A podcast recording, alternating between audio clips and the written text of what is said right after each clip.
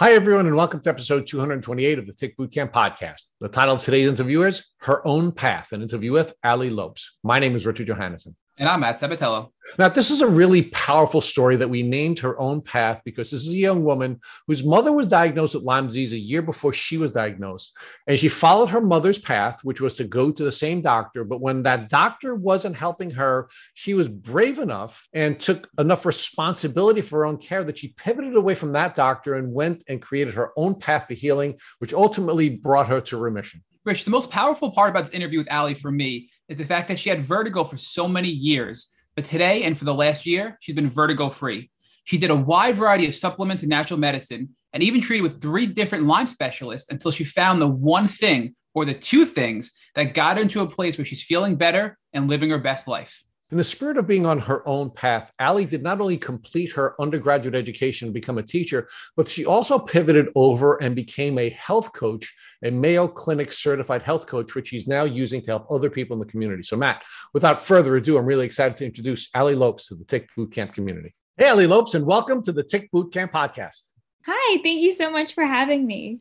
We are really excited to have you, Ali. Uh, uh, Matt already shared with you that he's been geeking out on your questionnaire all week and he's been geeking out on your social media. So uh, finally, Matt gets his chance to ask you questions, but not until you and I work out some things like your background. So, first, let's talk about um, where you're currently living, Ali, and what do you do? So, I currently live in Moorestown, New Jersey, and I am a elementary school teacher as well as a health coach. Wow. So, and you actually look like a teacher, Ali. I mean, this is an audio podcast, so nobody's going to know that, but you do look like a teacher. So, all right, Ali. So, how long have you been a Jersey gal? I've lived in New Jersey my entire life. I was born in North Jersey, but I had moved to South Jersey when I was two years old. Um, so I've been in New Jersey my whole life. I grew up here and I don't really want to leave. right. I love it. so talk to us about what it was like to grow up in Jersey. You said you uh, you were in two different parts of Jersey. So let's talk about your early childhood. What was it like growing up as a young Jersey gal? So when I was younger, um, I have an older brother as well. So we would always spend a lot of time together. Um, and then we moved down to Moorestown, and Moorestown has this beautiful main street um, and this really wonderful town. And we really connected with everyone around us. So as I was growing up, I was always outside playing with my friends, um, you know, going to school, doing dance, doing yoga, every single activity you could think of. Um, and it's kind of stayed that way up through high school until I left for college. Um, so, so, so Ali, is, is, is Moorestown a rural community? It is, is it a suburban community? Is it more like an urban setting? So it's a little bit more suburban, um, but it's 20 minutes outside of the city of Philadelphia. So fortunately, if I want to go into the city, I want to go explore somewhere new, um, I could head over to the city. It's a quick drive, go to some new restaurants, and just have a lot of fun. So it's a really great location so you have the best of both worlds. You have a suburban setting where you grew up, where there's a lot of outdoor activities that you can engage in. And if you wanted the city life, rather than coming to New York City, the big city, you'd go to the other city, uh, Philly. And um, and so, talk to us about um, about your outdoor activities. What kinds of things were you doing during your childhood outdoors? So I would always love to play outside. I've never been a huge nature person. I never went into the woods. We don't really live near a woodsy area. Um, you know, we just have a typical backyard. Um, but you know, I would always be outside, whether it be jumping rope or doing hula hoop. Uh, I remember doing chalk all the time as a kid, and I never had found a tick on me at that time. But I was always outside. Um, we have dogs, so playing with the dogs outside um, you know, nothing too crazy. We've just had a regular backyard, regu- my friends' houses, you know, nothing was ever woodsy. Um, and we would just have a good time, you know, doing kid things. talk, talk, to us about what kinds of things that your parents were warning you against, meaning when you were a child, what kinds of things were your parents trying to urge you to protect yourself from? Will they be strangers or, you know, any kind of dangerous um, things in your community? What kinds of things were your parents warning you against? Of course the typical things you know like don't talk to strangers if someone approaches you you know you don't go near them um, nothing in regards to ticks um, and right. that so clearly you- has changed Um, You've anticipated my question, right? Yes. Uh, so, look, you, you, grew up on the East Coast. We call the East Coast the Lyme Belt, and, mm-hmm. uh, and New Jersey has a huge Lyme problem. Uh, not mm-hmm. as much as maybe some other places, but certainly a huge Lyme problem. Uh, and you're a young woman, right? I mean, you're you're only 24 years old. Mm-hmm. So, uh, you know, the Lyme disease epidemic had hit New Jersey long before you know you became an adult. So, right. what kinds of information did you receive, either from your parents or from or from your educational experience, about ticks and tick diseases? So, I didn't really learn much about tick and tick diseases until I got Lyme myself. Um, when I was younger, I did have two ticks on me, but no one has done anything. We just pulled them off, and I was completely fine. Um, and that was because my friend lived at a lake. Um, and that's where one came on me. But from now, you know, I've learned so many different things about ticks. Um, and I am always going out with tick spray on my clothes and on my shoes. Um, but back then, I really didn't know much. Um, but now it feels like it's just, I know everything. I feel like I'm an so expert. Let's, talk a little bit about that. And we're going to talk about how you acquire your expertise. But now that you know what you know, Mm-hmm. Do you believe that if during your childhood your parents knew what you now know, or you knew what you now know, do you believe you would have been able to protect yourself from ticks and tick diseases and therefore would not have had to go on this very difficult journey you've been on? I do. I do. I think if I knew about it, I would definitely have acted differently and would have been able to protect myself. Um, and I think my parents definitely would have protected myself from that as well. Um, but I'd also have a lot more anxiety. And I think as a kid, you know, it was better that I didn't know, you know, about ticks or what could happen. Um, because now I'm super cautious and very aware. Um, but back then, you know, I think my parents would have taken the precautions.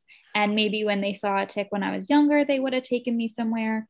But otherwise, you know, of course, they would have protected myself. But then at the same time, well, but let's talk about that, Ali. Yeah, but let's talk about that, right? So, so if if uh, you said that you think that if you knew about ticks and Lyme disease as a child, your anxiety level would have been higher because now your anxiety level is higher as a result of having gone on the journey. What, what if I what if I said to you um, that we could teach you how to protect yourself from ticks. That if you're aware of, uh, of ticks and where they are and how they behave, and I gave you steps to protect yourself from coming in contact with them. And then, in addition to that, gave you steps on how to protect yourself so that you wouldn't get sick if you came in contact with ticks. Would that make you more anxious or less anxious? I'd have to say less anxious when you put it that way. so because uh, because the anxiety that you have, right, is largely based on the belief that you can't keep yourself safe from Lyme disease. But if you could, if you could keep yourself from Lyme disease, if we could give you the tools and the education that was necessary for you to keep yourself safe, your anxiety level would be lower rather than higher, right? Of course. Okay, so let's talk about let's talk about when you were bitten by the ticks. So you said you were a little girl, and you, and there were at least two occasions where you remember having bitten by ticks. So talk to us about whether or not that was one occasion where you had two ticks on you, or were they two separate occasions where you had two separate ticks on you? Okay, so I was at a sleepover at my friend's house, and I had woken up the next day with two ticks in my hair, and I was just I was 12 years old, so I was just putting my hair in a ponytail or doing something with my hair, and that's when I felt them. Um, however, after that, I felt completely fine. I never went to the doctor. I just pulled them off of me. Um, so that was only one occasion where I had found two on me at the same time. Okay, pause pause there for a second. So you so you're at you're at the sleepover. You you you're fixing your hair and you rub your fingers across a portion of your body and you feel the ticks, right? Yes. Now, how did yes. you know they were ticks? Did you have any training about ticks? Did anybody tell you about ticks? I mean, how did you know when your fingers touched the, the ticks that you were in fact bitten by ticks?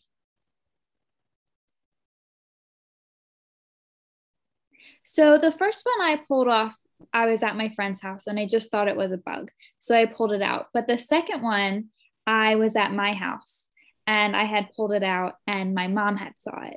So she knew it was a tick. And then from them, I knew how to recognize what a tick looked like.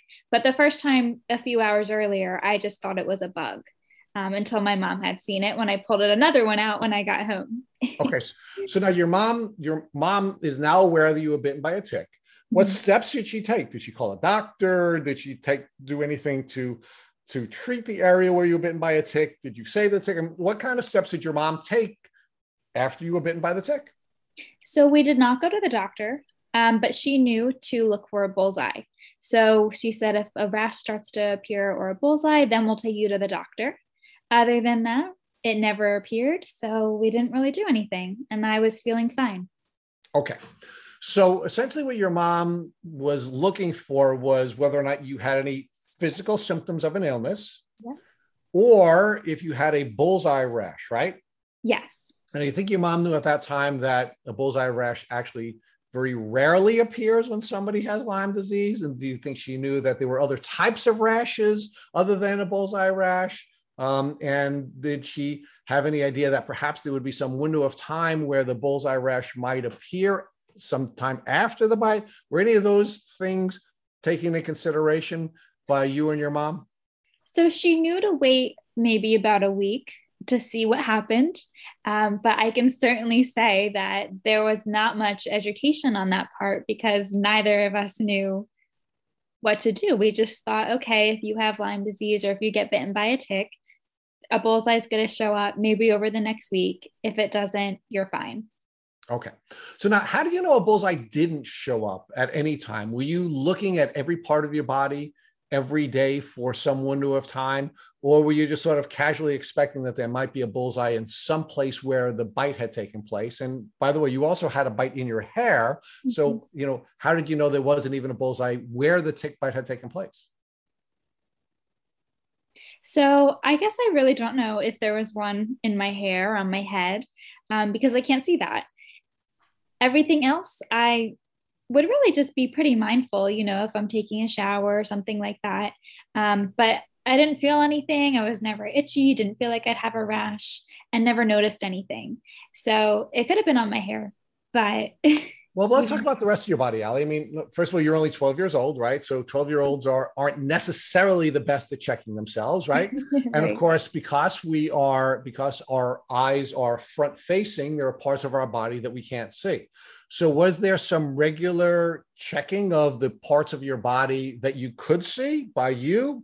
And in addition to that, was your mom checking the portions of the body that you couldn't see? Or were you just sort of expecting that there might be only a rash at a place where I can see and I'm going to notice? I figured I would notice. Um, as long as I didn't feel anything, as long as I wasn't itchy, then I figured I was okay. You know, I saw what I saw. I wasn't going, you know, and looking at every part of my body, um, I just felt like, you know what, I don't really see anything. So I think I'm okay. Okay. So now you're 12 years old. You get past this experience where you have these two ticks biting you. You're feeling fine. You don't think anything more about it. What kinds of things were you now working toward? Meaning, where did Ali expect that she was going to be in her life? What kinds of dreams did you have? And what kinds of things were you working toward? So at 12 years old, you know, I just wanted to get through school. Um, and it wasn't until high school where I started having the symptoms. So at that time, I was just trying to get myself through school, hang out with my friends, go to dance class, go to ice skating classes, um, and just live my life. All right, but but Ali, what were you dreaming about? Meaning, during this window of your time between 12 and 18, when your symptoms first start, you're a teacher now. Was it your vision that you were going to be a teacher? You're a health coach. Was it your vision you're going to be a health coach? Or did you have some vision that you're going to be doing something else? So I definitely never envisioned being a health coach. Um, but teacher was always in the back of my mind. You know, the dream is always to be an actress. That is still the dream. I wish I could do that. Um, but I really wanted to work in special education. And that was something I was really working toward. And that was that was my dream at the time was special education. Uh, so you had a passion for education, you had a passion for working with people with special needs. And what kinds of things were you doing in this time in your life to prepare yourself for this passion of um, of educating people with special needs and perhaps maybe even developing a career um, in acting? So, as far as acting goes, I definitely wasn't doing as much. I was just still taking my dance classes. I wish I could have done more, but maybe one day. um, as far as special education goes, I was volunteering and I worked often with kids and adults who had autism. And throughout my high school career, I was fortunate enough to be able to teach in a special ed classroom during one hour of the day. Um, I was the only student in the high school who was allowed to do this. Uh, I don't really know why. I think I just was really good terms with my guidance counselor. and um, I was able to work with the special needs high school kids. And every single day I would see them. And when I would volunteer, I would work with adults and kids. So I'd learn from that. Um, and it's just something I became really passionate about because they taught me a lot as well. So now your symptoms begin to develop when you're about 18 years old. Now, were you still in high school at that point, or had you already gone off to college? So I was in high school. I was about to leave for my senior trip to Disney. So it was the day before in March. so talk to us about what was going on in your life at that time because we we know that in most cases folks are able to manage the Lyme bacteria and the other bacteria that are spit into us by uh, by biting ticks. But in many cases what happens is there are immune disrupting events before symptoms begin to take off. Uh, it could be stresses, it could be other illnesses, it could be other things that are interfering with our um, our immune function. So, what was going on in your life, if anything, that you believe may have been immune disrupting? So, I am not one who loves leaving home. So, I think going on senior trip to Disney by myself with I mean I was with my classmates but without my parents I was stressed and I do think that could have brought it on um, especially being in a senior in high school you know you're still trying to get through the year you want to go to college there's a lot going on.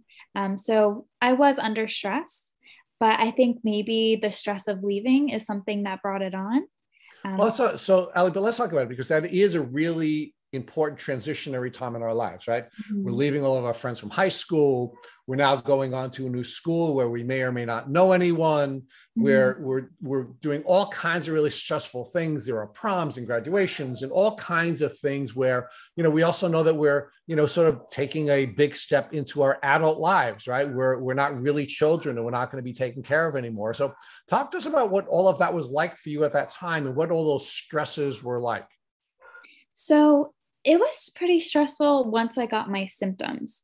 Um, beforehand, you know, I'm stressed in college, leaving for my senior trip, but it was became more stressful as I started to feel my symptoms every day. Um, and then I started to kind of worry Am I going to be able to take care of myself? What's going on? I'm going to be living in a room by myself, hours away from my parents.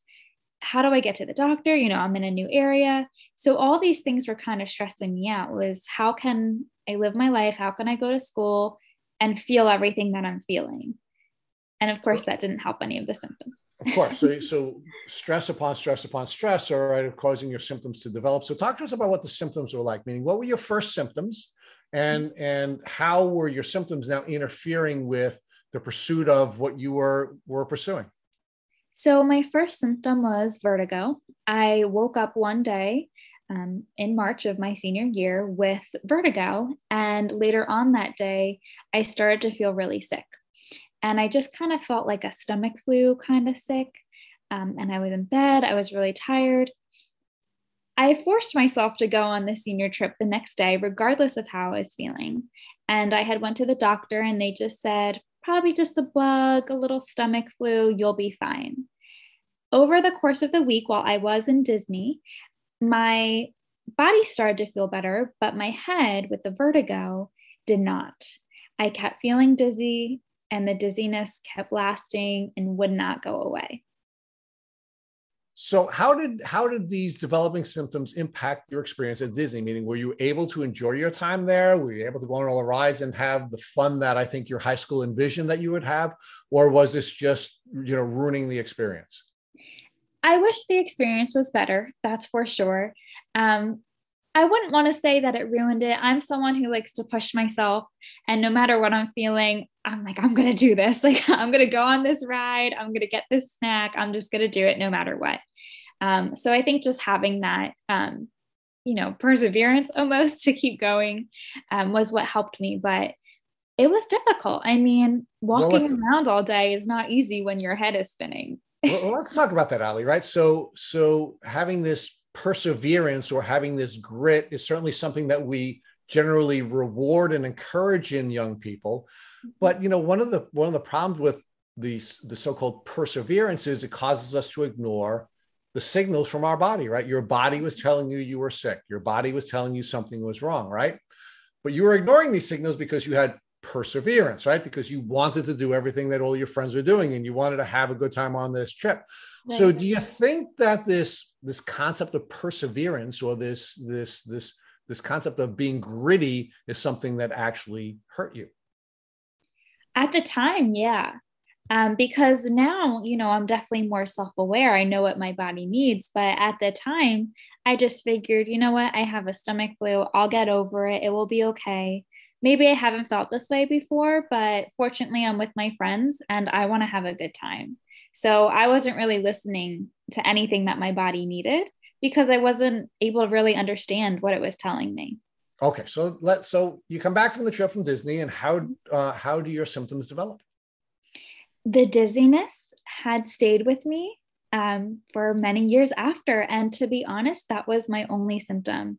I do get tired, you know, occasionally, and I was, um, but the stomach flu type symptoms went away, and all I've experienced was dizziness from the day that I got home. Okay, I actually want to take you back for a minute. Before you went to Disney, you said you went to see a doctor, and you had these you had these flu-like symptoms.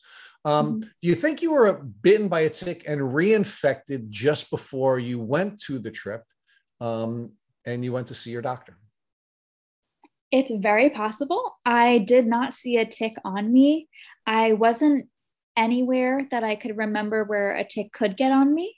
Um, you know, I do have a dog, so that's always possible. Um, but I, I, myself were not, you know, in the woods or where you would think a tick would get on you. Um, I'm not a super nature person. So I'm usually indoors or at the mall, you know. So it's very possible that a tick could have bitten me, or maybe it bit me a long time ago and then stress kind of just started everything. Could be. So either is the case. Right? So let's talk about your dog and the way that you parent your dogs, right? So, um, so um, the the last two times I've been bitten by a tick in the last two years, in both cases, uh, my tick was brought in by my dog. Right? She came in, I was sitting with her, and the tick left her and walked on me. And ultimately, in one case, I was bitten, in one case, I wasn't. Right? Mm-hmm. So, what kinds of steps were you and your family taking at that time to make sure that your ticks would your your ticks your dogs were not bringing ticks into the house and and and putting you in a position where you could come in contact with ticks so at that time, you know, my dog would just wear a regular flea collar. She would get her typical medicine that she needs to get, um, but it wasn't taken as seriously as it is now. So, you know, if she would go outside and I went to go hold her, no one really thought anything of it because at that time, Lyme disease wasn't even a consideration. All right. So let's talk about that now. So you're now, you know, a young woman. You're 18 years old. You're you've grown up in the Lyme Belt. New Jersey is full of Lyme cases, right? you go to your doctor with very classic Lyme disease symptoms, right? Did your doctor at any point? We'll talk about the first doctor you went to see. Did your doctor at any point say, Allie, this is something we want to keep an eye on, and perhaps you have Lyme disease. And when you come back from your trip at Disney, please let me know how things go, and maybe we should be thinking about taking a um, Lyme test. I wish. no, that did not happen. Um, the complete opposite happened was we don't really know what's wrong with you, probably just a stomach flu. You'll get over it. You can go on your trip. Okay. So talk to us about how your symptoms developed between now arriving back on your trip and when you finally got your diagnosis six years later. So the only symptom that I had from the trip to six years later was the dizziness.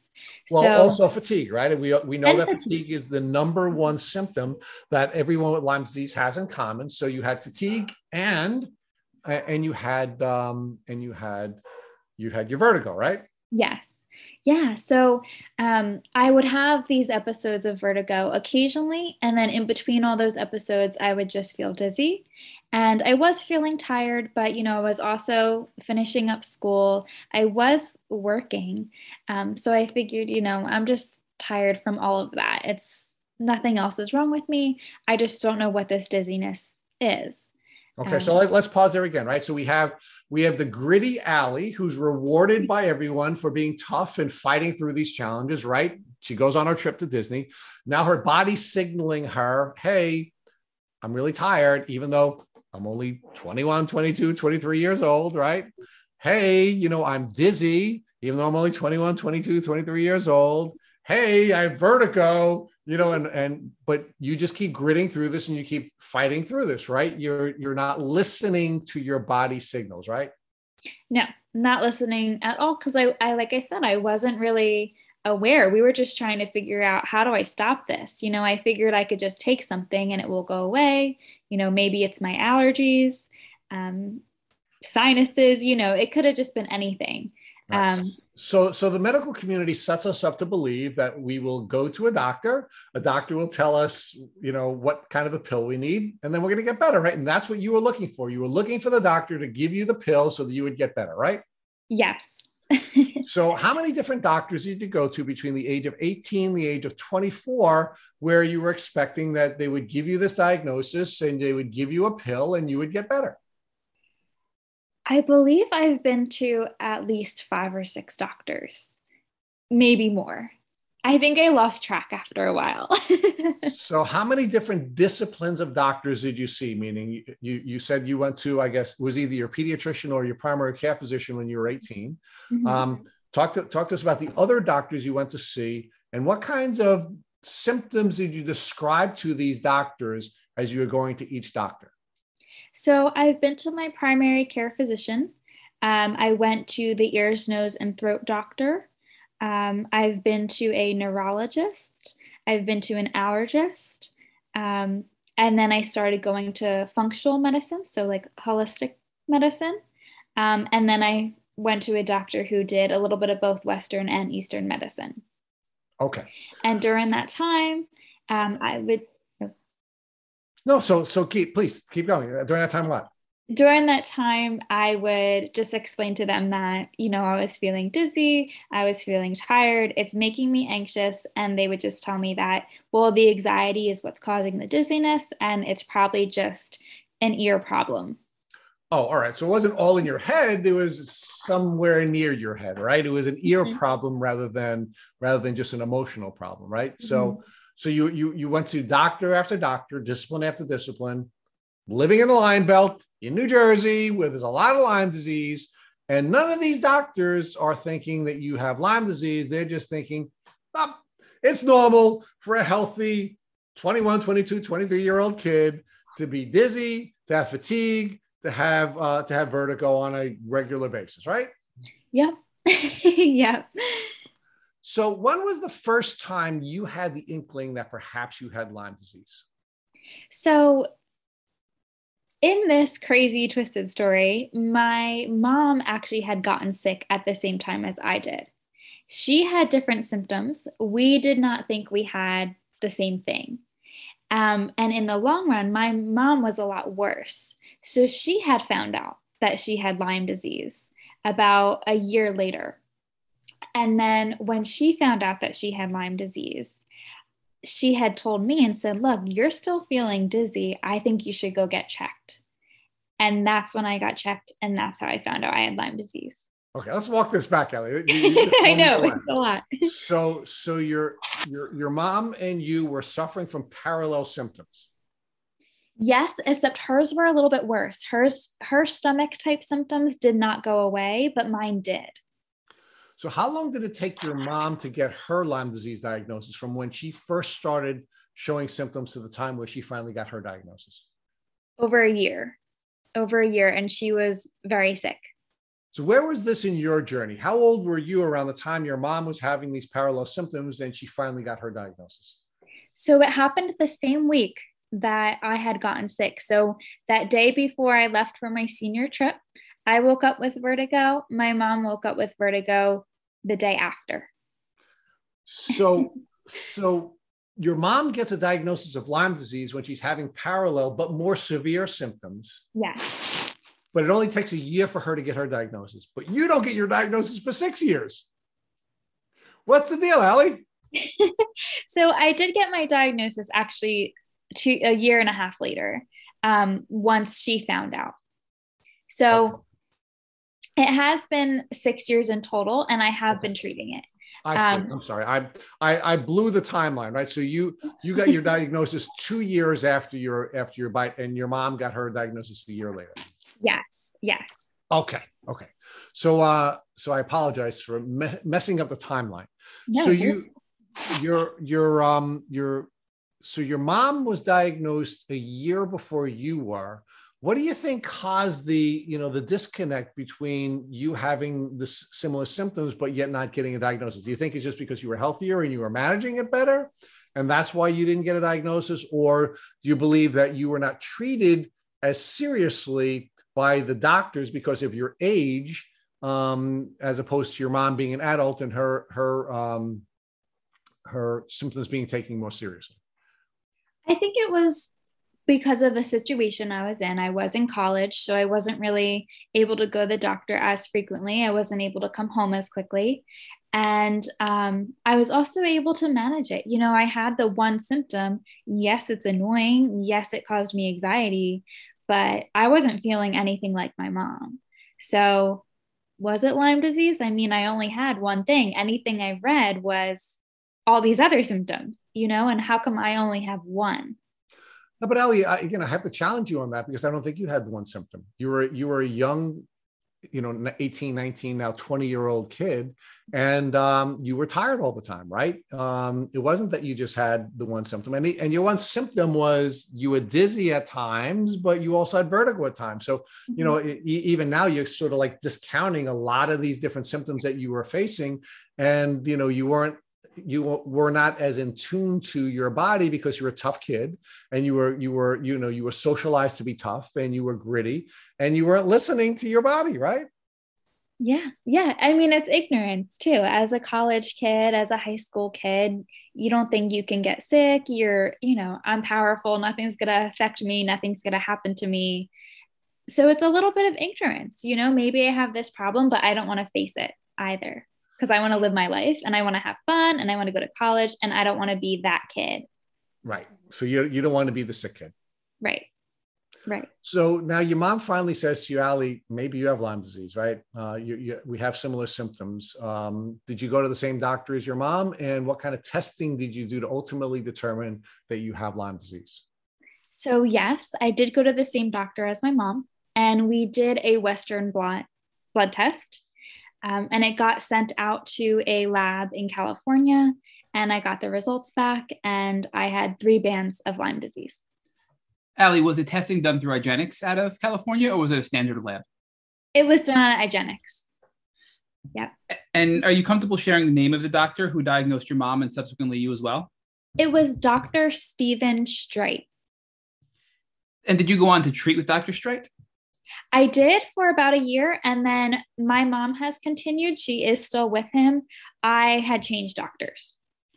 So I also want to challenge you before we go on with that a little bit more, more on the lines of what Rich was saying is you keep saying you only had one symptom, but I also wonder did the vertigo cause your anxiety?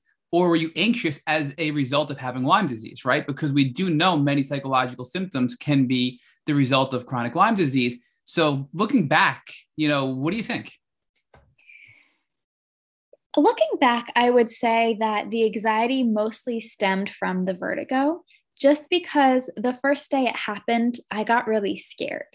Um, if you've ever experienced vertigo, you know, the room is just completely spinning. I mean, you can't stop it. So I think the anxiety stemmed from is this going to happen again? Especially as I was going to college and I'm going to be by myself. You know, what if I can't get up one day and I'm in a dorm room alone? Um, and then over time, I just feel like the anxiety and the vertigo kind of went hand in hand. And maybe the Lyme caused the anxiety, but then on top of that, I was anxious about my vertigo. And then that made even more anxiety. So, when you got your blood test done through IGeneX, were there any tests looking for other tick-borne illnesses besides Lyme disease? It did look for co-infections. Um, so I just had the co-infections. Um, and I forget which one. Um, I just had the co-infections and the Lyme disease. Um, I forget the name of the co-infection. Was it Babesia, Anaplasma, Ehrlichia, Bartonella? Bartonella. Bartonella. I knew it started with a B. so again, more interestingly, and, and not, not to say that you're wrong, but Bartonella is the tick-borne illness that is known to cause psychological symptoms. And you said you never had anxiety before. So I wonder if together they just really amplified your your condition, right? I mean, you were getting dizzy, you were getting anxious. Maybe Bartonella was making you more anxious, which is you know making you more fearful of of of getting dizzy. And when you when you live in fear like that and you have anxiety, your body becomes weak, your immune system becomes weak, and you're making yourself get sicker and sicker and sicker. And I shouldn't say you're making yourself get sicker and sicker. You're getting sicker and sicker and sicker. I mean, what, what do you think about that? Oh, absolutely. Absolutely. I mean, any kind of stress, any kind of anxiety, it's not beneficial for your immune system. So, of course, yeah, I was making myself worse, but, you know, they all kind of intertwine. You know, it's kind of hard to figure out what started first. so, Ali, I also have to ask about because we hear about Lyme rage all the time, and that's a pretty common word in the in the Lyme community. But we've been for about the last year exploring this concept of Bartonella rage. That it's really not Lyme or the or the Borrelia bacteria that causes this rage from tick-borne illness, but it's Bartonella. And there are a lot of studies and a lot of a lot of experts we've interviewed in the community that have told us that they agree they believe it's related to Bartonella. So did you ever experience any sort of anger or rage that you didn't experience prior to getting sick? Um, I definitely had a lot more frustration. So before getting sick, you know, I I was never anxious, I was never angry, you know, I was just a normal happy kid going to high school, you know, dressing up every day. Loved it. Um, I didn't feel any kind of frustration until I started having these Lyme symptoms and it was more out of why can't I figure it out and why isn't it going away? And how did this impact your relationship with your friends and your family, especially once you got diagnosed? Did it, you know, were you getting more frustrated with your parents or your friends? Were you sort of, you know, acting out towards people close to you? Oh, absolutely. Uh, things got emotional pretty quickly. Um, there was many times where you know I would get into an argument with maybe my mom or my dad, um, just because they saw me suffering and that hurt them.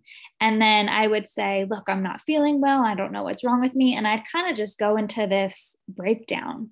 And that definitely impacted relationships with my family, which fortunately, you know, my family has always supported me. They're there for me.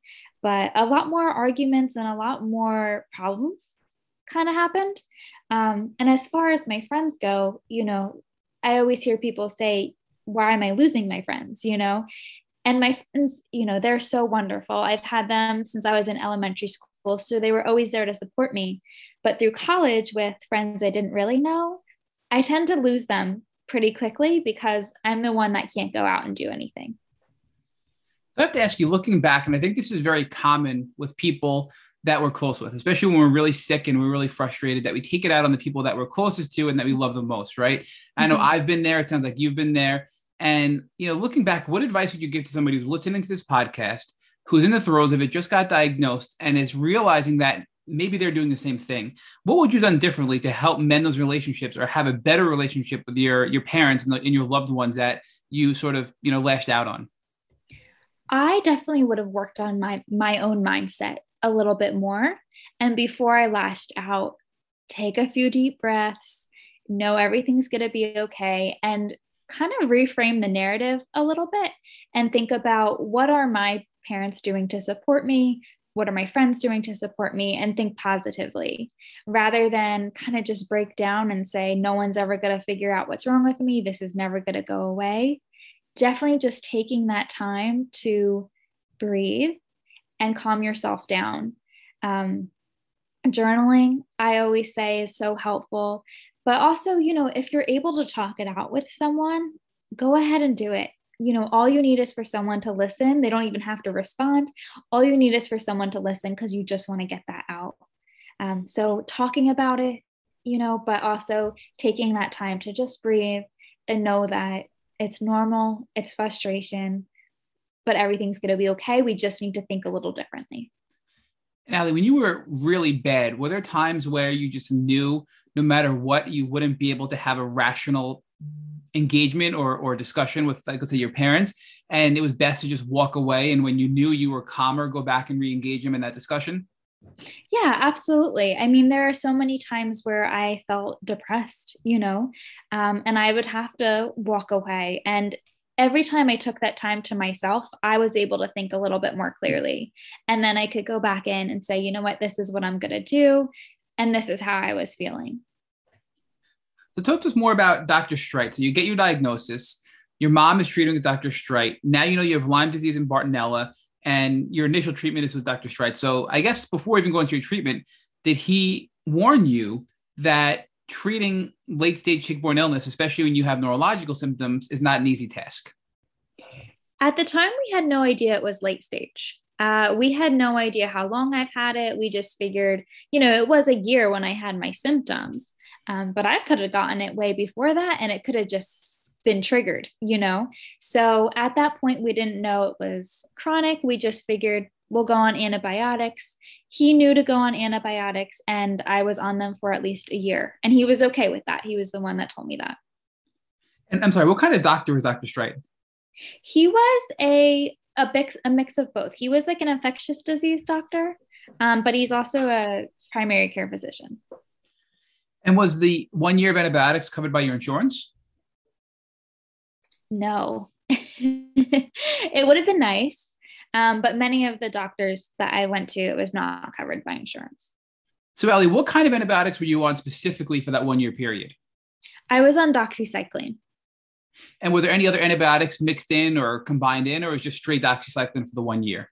It was straight doxycycline for the one year. Um, I was on the liquid formula because I found out that I could not take the pill. The pill actually made me really sick. I would um, get pretty sick from it. So I was on the liquid one um, for about a year. So, talk to us about how sick you would get because a lot of people do get a reaction to oral doxycycline, especially in the pill form. So, was it was it a stomach ache? Was it upset stomach? What kind of reaction were you having to it? I would have an upset stomach and I would vomit from it. Um, so being in college and just even not in college, I just didn't want to be doing that every time I took my medication. And I switched to the oral one and um, the liquid. And I figured that one worked the best and I didn't have a reaction to that. Ellie, were there any discussions about having a Herx reaction or anything like that to prepare you for the treatment? So there was mention of it. Um, I didn't really come to an understanding of that until a couple months later. You know, I probably was on the doxycycline for about four to six months. So this was like a little bit later. Um, and that's when the herxing started to come up. My mom knew about it first. Um, and then she kind of told me, you know, you might feel a little bit worse. And that's when I kind of went into, okay, what is this herxing? How worse am I going to feel? so for about the first three to four months, it sounds like you probably stayed the same. And then about in a month four, you started to feel worse and started to have that herx reaction. Yeah, it definitely got worse. It definitely got worse um, before I got better. Um, but and yeah. what about what about your mom now? Because now you're four months in, and your mom is a year and four months in. You know, where was she at in parallel as you guys were kind of going through this journey together? So my mom also got worse when she was on that. So she was on doxycycline as well, um, and I believe she took fluconazole, um, and that was another one that I eventually got on, just to kill the candida bacteria. Um, but she was a lot worse. She had she had trouble walking. Um, she fortunately was able to, you know, come to my graduation and attend different events.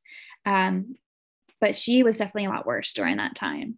Um, and that was even hard for me to deal with as well, because we kind of had to just take care of each other. So, walk us through how much worse your symptoms got when you started to herc. So, did you develop any new symptoms and what existing symptoms worsened? So, the new symptoms I developed were shaking. Um, I would get dizzy, and the dizziness definitely got worse. I was also still tired. Um, but the herxing, I would shake like uncontrollably. Um, I didn't have any, you know, stomach issues. I didn't have any pain, nothing like that. But I would shake, and I remember I would take um, a selfie in a mirror. I love, I love fashion, so I would always take a picture of my outfits. And if I bent my head a certain way, my head would just vibrate. Um, and it was really scary. It would just shake. Um, and I remember, you know, I'd be walking to class or I'd be doing something at school, and all of a sudden my whole body would just start shaking. Um, almost kind of like the feeling of you haven't eaten in a while and your blood sugar is a little bit low and you need some food. Um, except I had eaten and my body was just feeling like it was vibrating from the inside. And that was a weird symptom for me.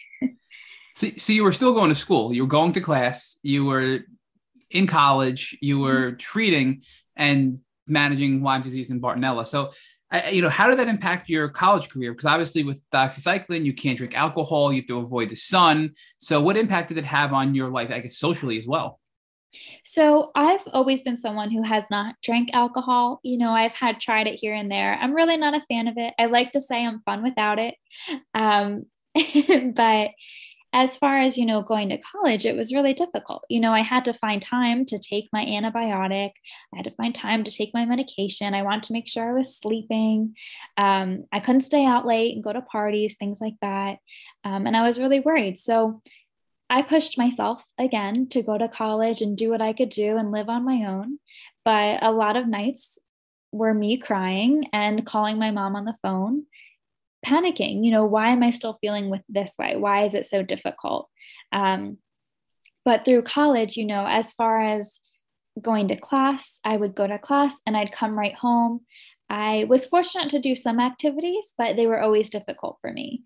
Um, so even though I did get through it, it was a challenge. And um, one year I even wanted to just drop out. I remember I left school one night and I said, I'm not going to do this anymore. I'm done. I can't do school. I hate feeling this way because I was feeling so dizzy in class. Um, but then, of course, the next day I panicked that I wasn't in school and I emailed all my professors again and said, I'm back.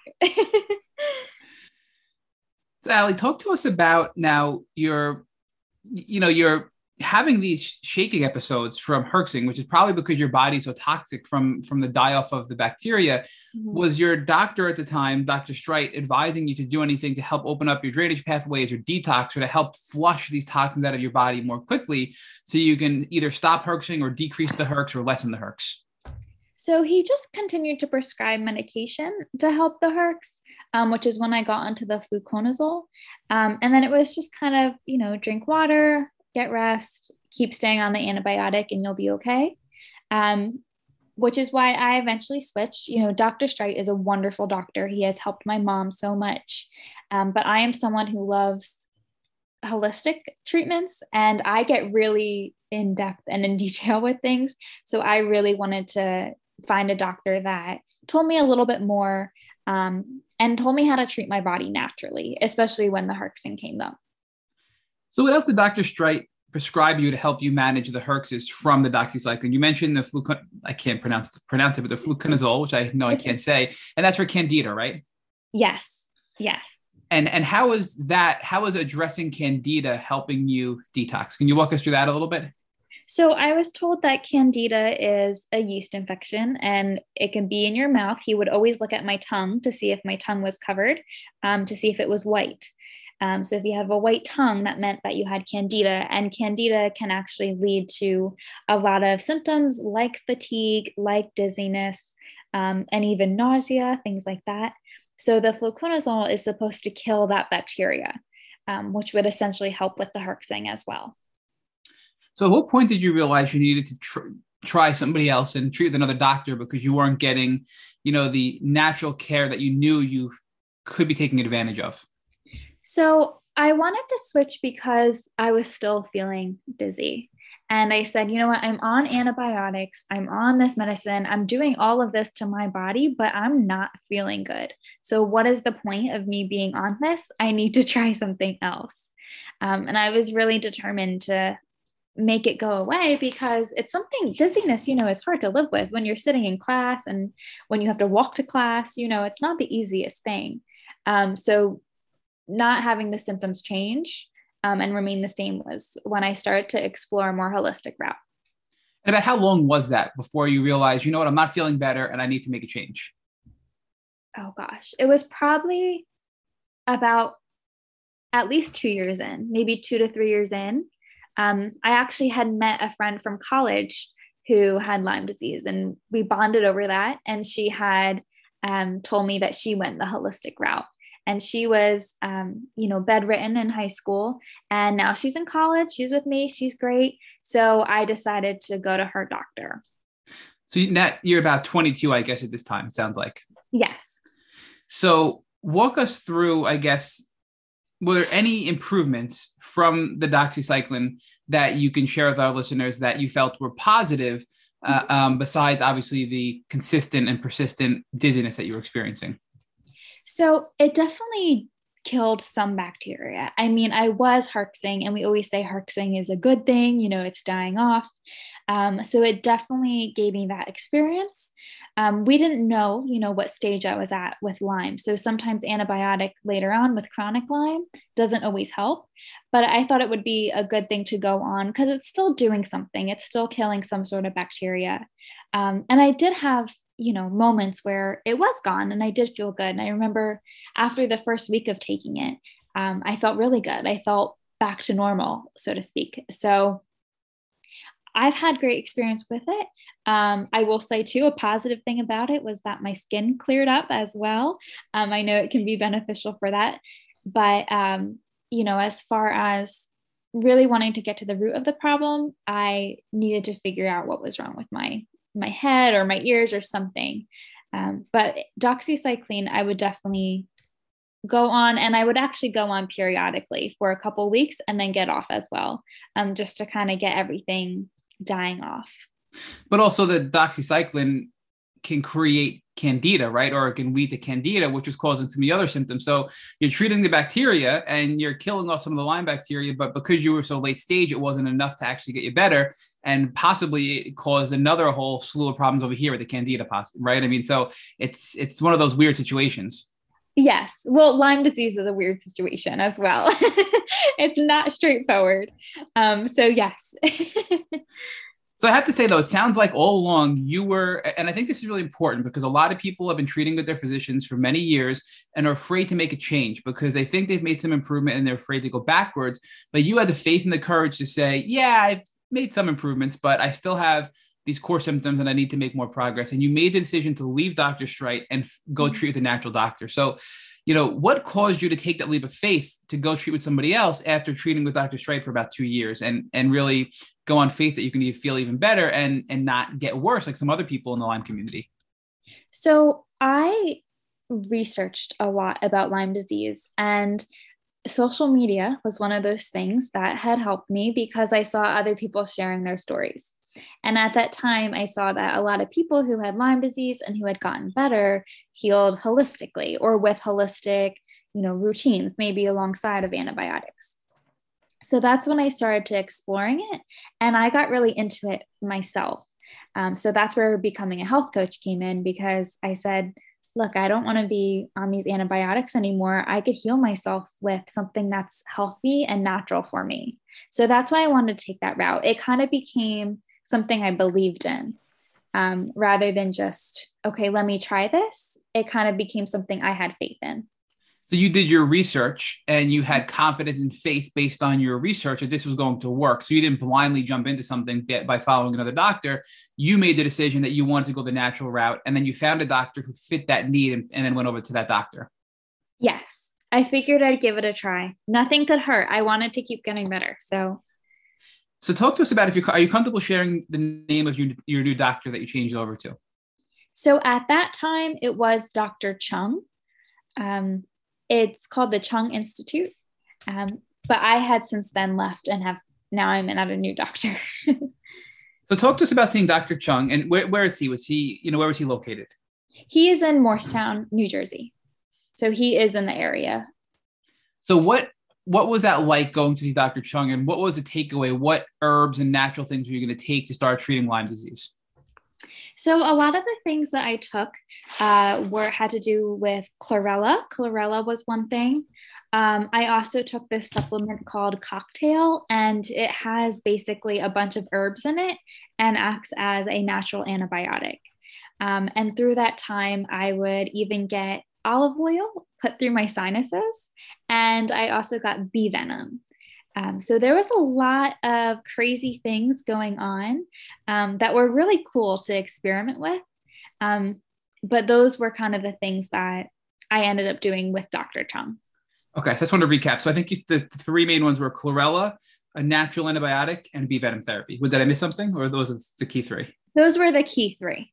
Okay, so first, let's, I want to kind of dive into each of those a little bit deeper. So let's talk about chlorella because that's that's a really powerful binder. Specifically, we know for things like heavy metals and, and also mold and candida too. So when you took the chlorella, did you have a reaction at first at all? Some people get constipated. Some people, you know, again, there's no such thing as too much information here, so you can be fully o- open and honest with us. You know, how did your body respond to chlorella? So I was actually okay with chlorella. Um, I drank a lot, a lot of water with it. And that's something that you're supposed to do with it. Um, and I know Dr. Chung's whole thing was about detoxing heavy metals because um, that was a big thing. So chlorella is really beneficial for that. Um, so when I took the chlorella, I was okay because I drank a lot of water. And I think drinking a lot of water helps, whether you're on chlorella or you're not, because it's just flushing it out and detoxing the body. So again, if this is too much information, you can choose not to share. But people in the past have shared with us how they knew chloro, uh, chlorella was working for them based on certain things that happened. So whether it's a bowel movement or smell or consistency, was there anything that you were experiencing that showed you that you had heavy metal toxicity and the chlorella was actually working for you specifically? Um, honestly, not not specifically. I mean, again, I have changed doctors since. I have changed supplements since. I have not been on chlorella, um, but nothing specifically. I really did not notice anything. Um, you know, with some supplements, of course, I notice more than others, um, but you know, everyone's body responds so differently that I honestly didn't. I didn't notice anything, um, and I would take quite a bit a day. Um, but again, like I said, I think just drinking the water helped. I mean, occasionally maybe I'd get a little bit of a stomach ache, um, but who knows if that was from the chlorella or anything else. So, looking back, do you think that you had a high concentration of heavy metals in your system and your body was just tolerating it well? Or do you think that maybe you it weren't as toxic as your doctor thought with heavy metals? That's a good question. Um, I think I was tolerating it well. I I do tend to tolerate some things pretty well. Um, and again, I mean, you know, I can't. I didn't even know heavy metals was a thing before I had Lyme disease, so it's not like I could tell, you know, in my own body. Um, and the way that Dr. Chung tested it was with progressive, not progressive, with um, um muscles. So, muscle testing. Yep. Muscle testing, yes. Um, so you know, I, I don't know what was accurate for me. I have no idea how many heavy metals I had, but I do know that I do have a pretty high tolerance to certain supplements. So, talk to us about the natural antibiotic. What specifically was the natural antibiotic you were taking? So, it's called cocktail. Um, that's literally the name. Um, and it basically has a ton of herbs in it. It has things like stevia, it has things like lemongrass, um, all of the Japanese knotweed. Um, there's probably 25 to 30 different herbs in it. And basically, it just acts as a natural antibiotic. Um, and I would take only about four drops of it a day in just a cup of water. And I still do take it. I just don't take it every day. And was was this cocktail causing you to herx at all? Yes.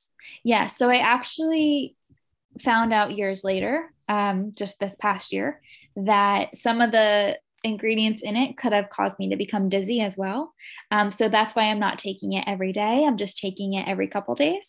Um, but at the time, I didn't know that. Um, but I, it was making me herx as well, but it, very naturally. I was never, um, it was never super intense. Um, it was very, it was a very slow process. So it wasn't as bad as your full body shaking that you experienced from the doxycycline. It was more of a gentle herx from the herbs. Yes. Yes. So do you know which herbs in the cocktail would cause dizziness as a side effect? I do not. I do have the bottle somewhere. so I could go ahead and look at it, but I am not sure what it was specifically. It was actually a neurologist that pointed it out. Um, and so, I only believe it was one of the herbs in there. So let's also talk about bee venom therapy because that's something that's really talked about a lot in the community. It's pretty scary, and a lot of people have done it and have had great success. So you were doing bee venom therapy with Doctor uh, with this doctor as well, right? And and I mean, what again? What gave you the the confidence and the faith to sting yourself with these bees, you know, on a daily basis?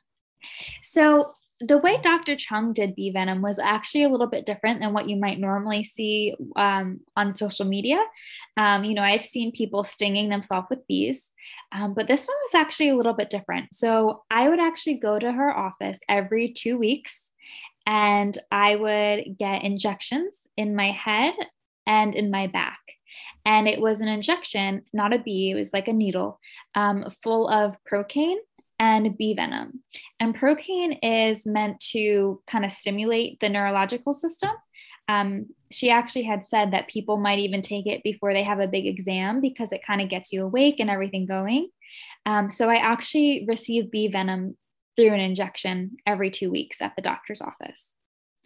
And what was that like getting the injection of bee venom into your body? You know, did you have an immediate reaction? Was there some sort of response, or was it really just you didn't feel anything at, at the time of injection? So I definitely had a response. Um, so every time I had to do it, we would have to wait 15 minutes after to make sure I didn't go into anaphylactic shock. Um, and not that I have before, but because it's bee venom, that's a possibility. So I would have to wait in the doctor's office at least at least 15 minutes um, after I got the injection. And afterward, I would get this severe headache. Um, I got the injections on the side of my head, the top of my head, and then in my back. And my back never hurt, except if I touched it, you know, if I put any pressure on it. Um, but I would get these severe headaches. And it just, it hurt so bad, but in the beginning, I really felt like it was working because I was feeling better. So I would have a headache reaction. Um, and that would go away, you know, within 24 hours. Um, but it wasn't very enjoyable. you mentioned you were feeling better. How quickly did you feel better after getting these injections? Was it within the first week? Was it a couple of months? How you know how long was it? Um, I want to say it was at least one to two, one one or to two weeks in um, because I do remember going out with my friend one night and I told her I feel great. I've been doing venom. Um, you know, you kind of remember those moments of, oh, like, yes, I feel normal. Um, so it was actually one to two weeks afterward. Um, and I would kind of be up and down. You know, some days I would feel dizzy, but then other days I felt pretty good. So, how long were you with Dr. Chung altogether? I was with Dr. Chung for a year. And you, you, mentioned that you were having some pretty positive results. So, what caused you to change and leave Dr. Chung to go to your current doctor? So, Dr. Chung is not covered by insurance. So, it added up pretty quickly. Uh, I was going to the doctor every two weeks. Um, so, if you can imagine spending hundreds of dollars every two weeks, um, it's not super easy. Um, so, I wanted to find a doctor who did holistic medicine, you know, knew kind of those different strategies um, but also was covered by insurance. So that's why I ended up switching. Was there anything else noteworthy that you did with Dr. Chung besides the bee venom therapy, the procaine, the natural cocktail of, antibi- of, of antibiotics or the natural antibiotics, and the chlorella? Um, there was nothing specific that I did, but I know Dr. Chung does offer different things. Um, we did do like foot baths to cleanse, you know, any metals. Um, I did do an olive oil therapy to help with mold. Um, so I would have, you know, almost like an oxygen um, thing around my face, and it would have olive oil in it. Um, and that was supposed to help with mold. I've only done that a few times. Um, and she also did ozone, which I think ozone is something that's becoming a little bit popular, um, where they take the blood out of your body, they infuse it with ozone, and then they put it back in your body. Um, that's not something I ever did, but I know that they do that, and I've seen a lot of people getting that done. So give us an assessment as to where your health was at. I guess it sounds like probably about a, a, a year ago when you left Dr. Chung, right? Was that is that time wise the proper timing? Yeah, it's about like a year to two years ago. I would say, you know, I, I lose so much track of time, but um, like a year and a half ago. Um, yeah, I mean, sh- they were great. Um, I still wasn't feeling that great. You know, I had my moments. Um, but I was still feeling dizzy and I just was not feeling the way I want to feel. So you made progress, but not the progress you wanted. It sounds like. And now you you you probably were out of college at this point. So you were you graduated? Were you working? Were you in graduate graduate school? Where were you at with your career just at this point? So I was actually still in college. Um, this must have been maybe the end of my sophomore junior year. Um, so I was actually still in college, um, and I was still working. You know, I was still um, was student teaching at the time. You know, I was still going through it. I was trying to go to parties. I was trying to socialize. Um, I was a leadership. I did do some leadership activities. Um, so I had a lot of responsibilities. Um, but I wasn't feeling as good as I wanted. I didn't think, to me, I didn't think it was fair that I was still feeling dizzy and I wanted to be able to do all these things. So once again, it's sort of it sounds like it wasn't just the financial, I guess, problem that you were experiencing, you know, that you had out of pocket with Dr. Chung. It was the fact that you made some progress, but you sort of plateaued. So based on this fact that you were spending a ton of money and you plateaued, you wanted to go on to another doctor. Is that is that correct? Yeah, it's definitely a combination of both. You know, I was still searching for someone who could just really heal me because I just wanted it to go away so badly. how did you do how did you do your research and what doctor did you land with next to start continue your treatment? So I did my research mostly through social media, to be honest. Um, and then of course, I ended up, you know, looking at some scholarly articles, looking at databases, things like that. Um, and anytime I found something that interested me, I would just dig a little bit deeper. Um, so now, and I am still with this doctor, but now I am with Dr. Ciccone, um, and he does a little bit of both. He does Western and Eastern medicine. So he's given me antibiotics, but he's also given me natural supplements, and I absolutely love the balance. So walk us when you went to Dr. Ciccone, did you stop doing the bee venom therapy and everything you were doing with Dr. Chung and start something new? Yes, I did. I did. I changed everything. so what, what did you begin with with Dr. Chacon about a year and a half ago when you started? Was it was it antibiotics again? Was it natural? Was it a combination? You know, what specifically was it? So I did begin with antibiotics again, um, but he had also tested for things like mold, um, you know, heavy metals, of course. So I did begin antibiotics, and then he gave me um, a supplement that was natural for anxiety because I kept saying, I think anxiety has a lot to do with this. And I almost felt like myself, I was manifesting it. Now, like we hear a lot of people say, you know, it's all in your head, it's all in your head. I think I made it worse by thinking about it.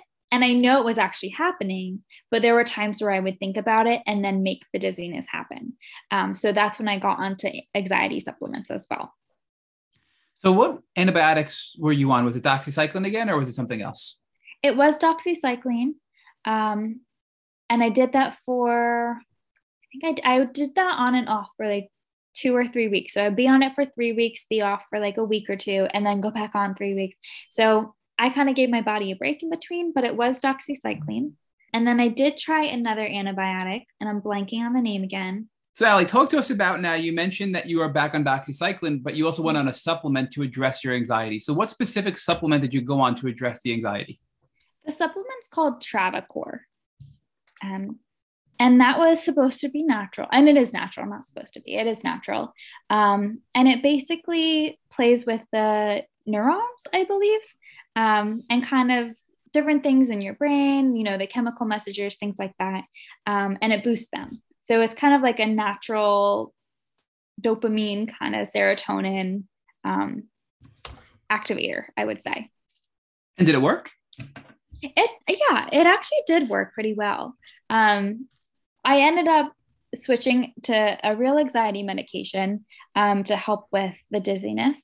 Um, but it did work, you know, and I really do like natural th- supplements as well. So yeah, it did work, but it definitely takes time. You know, it took a couple months for it to work. So you mentioned that you went on anxiety medication as well to help with the dizziness. Did that did it help? So did were your suspicions true that when you were getting anxious, you were actually bringing on like a, a vertigo spell? Yes. Yes. Um, the anxiety caused a lot. Um, and I also found out, you know, later on, after so many different doctors and diagnoses, um, it's possible that the Lyme disease caused a vestibular migraine, um, which is where vertigo and dizziness would come from. And SSRIs, selective serotonin response inhibitors, are supposed to help with migraines. Um, so I kind of went on a for on anxiety medication for a combination of helping with the dizziness, but also calming my own anxiety because I was making it worse. So this is the best approach because it would help cut the anxiety, but also help physiologically what was going on, potentially causing the dizziness to begin with. Yes. Yeah. It kind of treated a couple things at once. So what else did you do with Dr. Chacon? Did you so you went back on the on the doxy, you kind of cycled that on and off for a couple of weeks. You went on this supplement for anxiety, then you went on to this SSRI for anxiety to help with the two the two factors we just talked about. You know, was there anything else you've done over the last year and a half with Dr. Chacon? Of course. Um, as you know, as someone with Lyme, we all have more than one supplement. So, um, my one recent thing that I did go on earlier in February were these two supplements um, called Banderol and Samento. I love them. That is just my experience. Um, I am still on them, um, but they have, knock on wood, um, have been beneficial. So I did do those with him as well. And I'm continuing to do those with him. So Banderol and Samento, what are they for? Are they for actually addressing the the pathogens and killing the pathogens? Like what's what's the purpose of those two herbs? So Samento is cat's claw, um, which is supposed to be a very strong antibiotic. Um, I have read, I am not a doctor, but I have read that Samento is stronger than a regular antibiotic and can actually get to the root of the bacteria and kill that. Um, Banderol kind of just aids in that process. Um, sometimes a cat's claw or a samento can be a little bit too strong for your body um, and can even cause negative effects. So the banderol kind of balances that out um, where it takes the strength of the cat's claw away. So does it, does it, does the banderol actually make the cat's claw more diluted, I guess, in simple terms, or does it does it not take away from its potency but make your body less reactive to it? If that makes sense, I'm trying to understand that better. So it, I would say it dilutes it a little bit. Um, you do take them separately, at, least that's how I am taking them.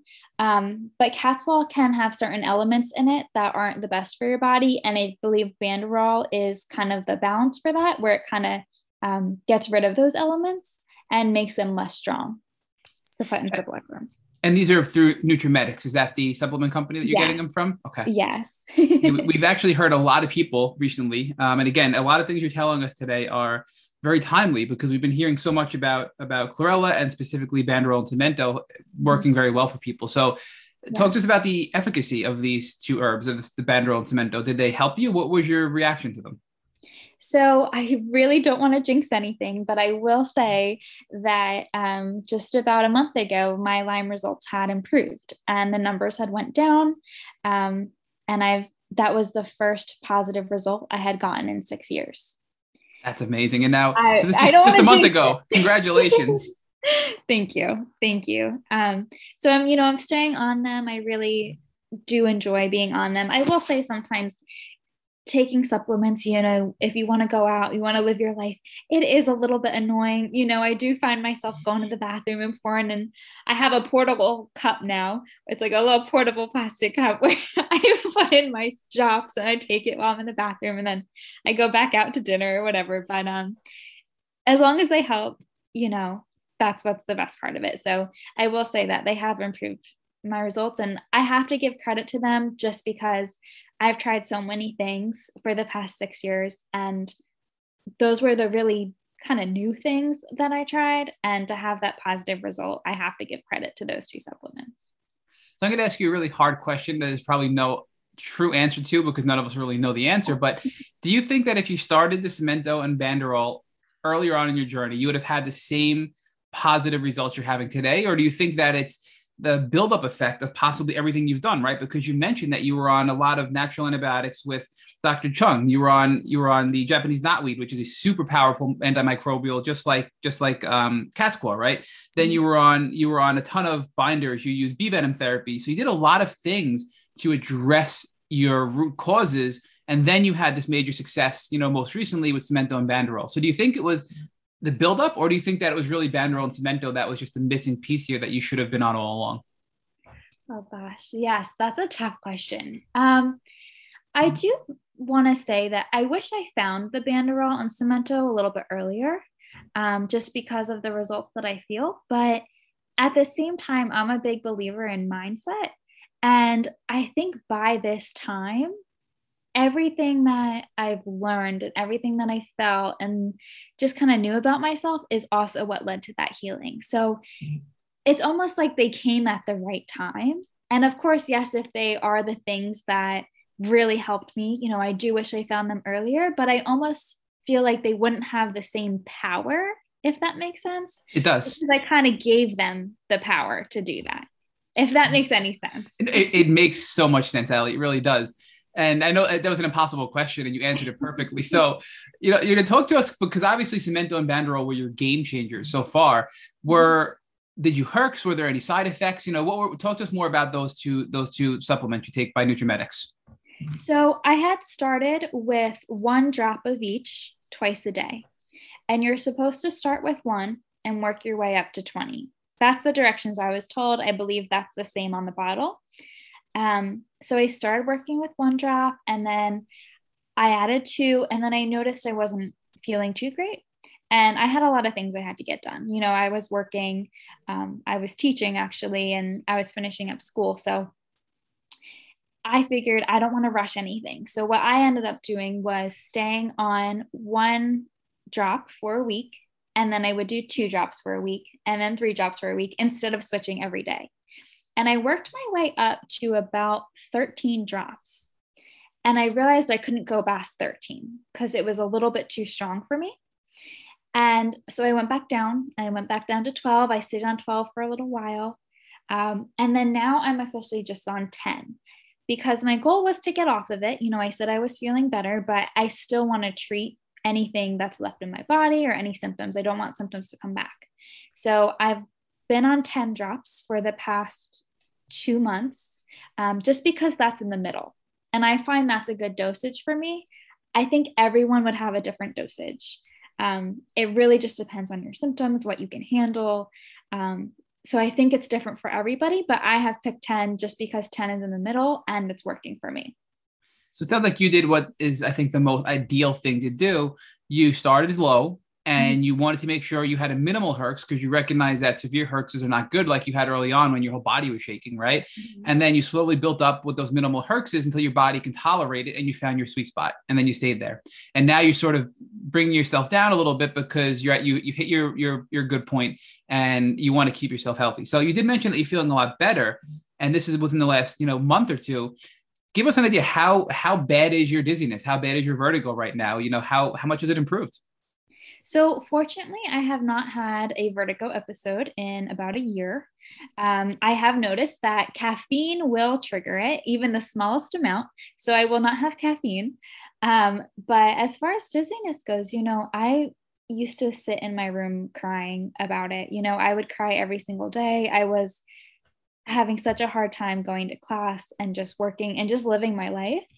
Um, and now, you know, it's definitely a lot less. Um, again, I got to knock on wood, but that, that's amazing. The fact that you haven't had a vertigo spell in over a year. I mean, I, I just, I just, that is so powerful. And I hope you realize how amazing that is that all of your hard work is paid off. I mean, that's, that's great. It's wonderful. It's wonderful. I mean, the power of the universe, I feel like, I mean, these things come from the earth. So it's just, it's really wonderful that something so natural could help me out. I mean, it's the power of the universe and it's the power of natural medicine, but it's also the power of this. I don't want to say intuition because I think it's more than that. It's the power of your ability to realize when something is working and not. And you made a lot of changes over the last, what I mean, you know, four years that you've been diagnosed, right? And each change, you made a little bit more and more progress. And it's your own, I guess, mindset, as you called it, that has resulted in the success that you've had too. Oh, absolutely. I mean, you heard before that I kind of started out pretty ignorant, you know, thinking that this is really nothing and. I'm just going to live my life and do what I want.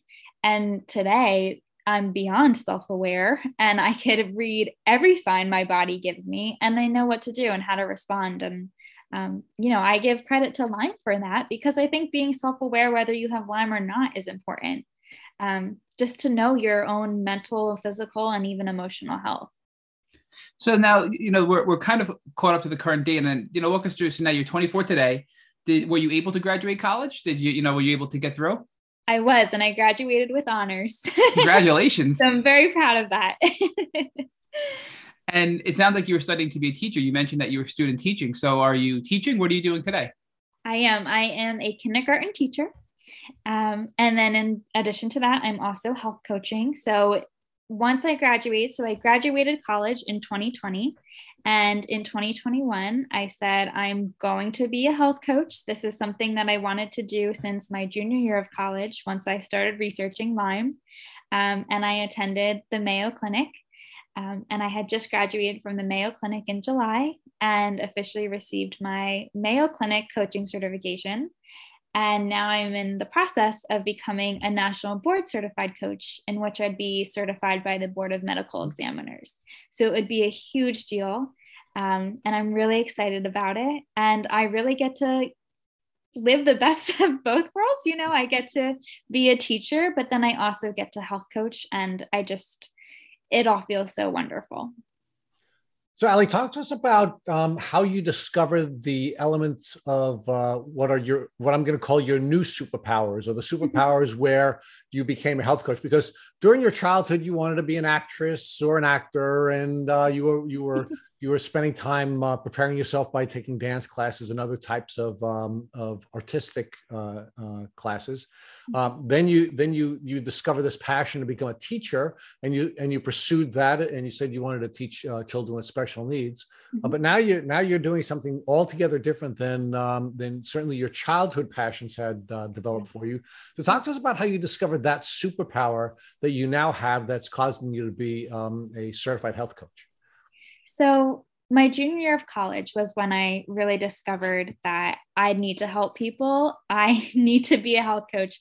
I didn't know what a health coach was. Um, even the year before that, you know, my freshman year of college, sophomore year of college, I never heard of a health coach. Um, and it's becoming something, you know, a job that is very popular. Um, and I wanted to be a health coach because I'm doing these wellness you know routines and techniques every day you know i'm living it. And i also want to help people. Um, so it was my junior year of college where i said i want to be in health. This is the most important thing to me. It was a secret no don't tell my students but it's way more interesting than teaching. And i absolutely just i just fell in love with the idea of you know mental wellness physical wellness emotional wellness. I mean wellness is everything. It's multidimensional and it's the way you live your life. And that just kind of came out to me. So just becoming self aware and being able to help people um, is just beautiful. Ali, let's talk about health coaching because I, I can tell you that uh, as East Coast guys, Matt and I never heard of health coaches until we started doing this podcast. Mm-hmm. And and when we first started interviewing health coaches, I I quite frankly raised my brow like, all right, you're a health coach kind of thing. and I really didn't I really didn't see the value of health coaching uh, mm-hmm. until time had gone on. And I'm now 180 degrees in the opposite direction, where I'm now arguing that you you are uh, going to be substantially more likely to heal from any chronic disease, but more importantly, Lyme disease, if you have a health coach. So, talk mm-hmm. about why health coaching is so vital and why it's now becoming an East Coast um, discipline, not just a West Coast discipline. So, some of the roles of a health coach is to help someone identify their values and identify their strengths and keep them accountable. And if you're dealing with Lyme disease or any other chronic disease, you're not really focusing on your strengths. You're not paying attention to your values. You're kind of just figuring out what is wrong with me? What can I do? I'm so overwhelmed. So the health coach kind of just guides a person to their best self. So it keeps them accountable. It allows them to recognize what is good within them. You know, what can I do? What is strong about me? You know, um, it allows them to recognize their values and you kind of just combine that you know in your everyday life. You know maybe you value um, holistic wellness like i did and then that's where you take that route and the health coach cannot you know advise you and give you medical advice unless they have some sort of other education maybe in that field. Um, you know they're not therapists but we are here to guide you and we are here to help you. And what i love about it is that I'm using my own story to help other people. So I can relate. You know, it's not like they, I've never been through this. I really don't know what you're feeling. I can. And especially with people with Lyme disease, the only people that will understand you are the people that have Lyme, that have Lyme disease. So being a health coach just allows me to bring out the best in people and have them become their best selves as well. So, Ali, one of the things we've discovered here at Tick Boot Camp after 225 or so podcasts is that the people who heal from Lyme disease are the people who build teams and develop tools or a toolbox. And mm-hmm. um, you know, I've used a metaphor on many on many occasions that any team needs a coach, right?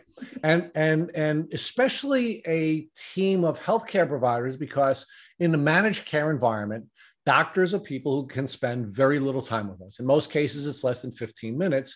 Yeah. So there is this gap between what we need when we're going on this healthcare journey um, or this healing journey and what is available to us systemically. And I believe that the, the, the development of this health coaching discipline um, is vital in a system where we only have limited access to our healthcare providers. But even more importantly, where we have diseases that are going to attack every element of our lives. Lyme disease will attack you financially. It will attack you socially. It will attack your family. It will attack you emotionally. It'll attack you in every possible way. And if you're going on this journey with someone else who's already been on the journey like you have, and you are educated and trained on how to bring people through these challenges and help their families go through these challenges, mm-hmm. the outcome is going to be substantially better because you'll be healthier emotionally, you'll be healthier mm-hmm. socially, and that will allow your immune system to do the work it needs to do. So talk to us about, you know, my metaphor and what Matt and I have disco- discovered between team development, tool development as being vital on a Lyme disease healing journey. Well, you know, a lot of people with Lyme disease everyone is so unique. You know, everyone is different. Every story is different. Everyone has different symptoms. Everyone goes to different doctors. So, having a health coach and having a team, you know, where it's personalized, right? When you're with a doctor, that doctor's meeting with different people each day. And like you said, maybe for 10, 15 minutes. While as a health coach, that person is spending their time listening to you and making a guide for you of what is best. And they're able to relate, they're able to pull out your values, your strengths, and it's all personalized. And I feel like when you go to doctors, that emotional component of understanding is really not there. As far as a health coach, our responsibility is to have empathy and to understand you. While as a doctor might have a little bit more sympathy, health coaches have a little bit more empathy, you know? So it's more of I understand you rather than I feel sorry for you. Um, and that's what I like about having being able to share my story is that I do understand you. Um, and having that team of people around you so you don't feel as alone is incredibly important. And especially when you need someone to answer personal questions. You know, the doctor might not focus on your mental or your emotional health they might not focus on your relationships or your career, right? They kind of just give you the medicine and tell you what you need to do for your physical health. But as a health coach, you know, wellness is everything. So we take into consideration what are your relationships, right? How can we improve those? You know, how is your career affecting you? How can we improve that? So being a health coach, yes, it's a team with the person, but it also takes a lot more into consideration. Talk to us about what health coaches can do for families, both the person who's sick and the family of the person who's sick, because um, you know, one of the things that I learned as a coach myself was that I mm-hmm. really wasn't a particularly effective coach when I was coaching my own children. And generally, what I would do is have either one of the other coaches that I'd work with coach my children, and I would coach their children because mm-hmm. there are challenges about pushing your own children and your own children receiving that kind of feedback. And then also talk to us about how coaches can help families understand what's going on with a loved one who has Lyme disease and how, for example, they can look healthy but re- be really sick and understand how the lack of support and a lack of validation will hurt their loved one from getting better? So, a lack of support and validation, you know, is very common in the Lyme community. Um, and health coaches do help the individual work with the family. Um, and if the health coach is working with the whole family and getting everyone involved, then they're able to provide a little bit more support and a little bit more understanding for the person who has Lyme. Um, you know, if the person we're working one on one with the person who has Lyme, we teach them, you know, how to best interact with their family. And I'm not saying do this, do that, do this, but we figure out their own personal situation and we say, you know, what can you do? And they kind of come up with the ideas without realizing it. You know, that's kind of the trick to health coaching is that you're asking questions, but you're asking the right questions and you're pulling things out of the person that they already have within them. So they already know the answers. So as far as, you know, working with a family, the individual gets to learn, you know, how can I respond? How can I share my story? But then working with the family themselves, we're able to get them a little bit more involved and have them understand that yes, they may look good, but this is what's going on in the inside and this is what the process is like. So, Ali, one of the things that I've learned through doing this podcast with Matt and watching Matt's healing journey is that one of the biggest challenges Matt always had when he was he was afraid that if he tried something he'd get more sick, right? There was this fear that would mm-hmm. prevent him from trying something new. And sometimes it was as simple as Matt not even being willing to go for a walk with me because he's afraid that he'd get sick. So talk mm-hmm. about how a coach can push someone and encourage someone and get them moving and acting, which is going to be necessary for them to heal in a way that it's probably not right for a family member to do. So, a health coach has training in what questions to ask, right? We have to ask open ended questions. You know, we have to pull out the reflections. We're listening for th- certain things. You know, health coaching is really all about listening. And a lot of people don't listen as well as we think, right? We listen with the intent to respond, right? So a health coach listens to the person and is able to kind of pull out those things of what they need to do. So as far as, you know, working with a family or being effective and knowing what to do, the person just finds it within themselves. You know, I'm there to guide them because I might not have all the answers. Of course, I can share my own stories and advice with their permission, but it's really all about the person. Um, it's very, very person centered. And it's a very personalized experience as well. And the personalized experience that's in some cases requires them to be pushed to take some action, right? Because if you right. don't take any action, you're not going to heal. Right. One of the things we've we've learned more than anything else from this podcast is that actors heal.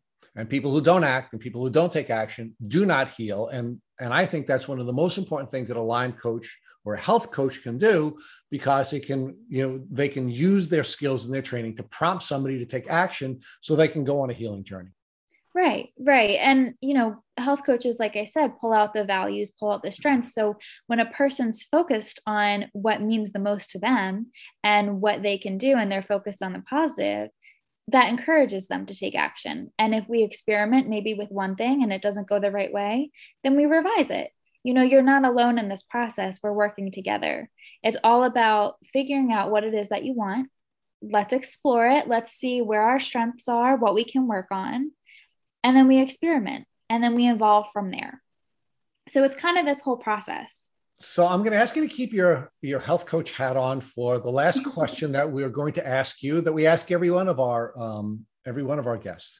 Um, and let's assume I'm now being coached by you, and I mm-hmm. come to you and I say, Ali, I've just been bitten by a tick. I'm very anxious. I want to know what action I should take so that I can prevent myself from getting sick and I can protect myself from having to go on a chronic uh, illness journey.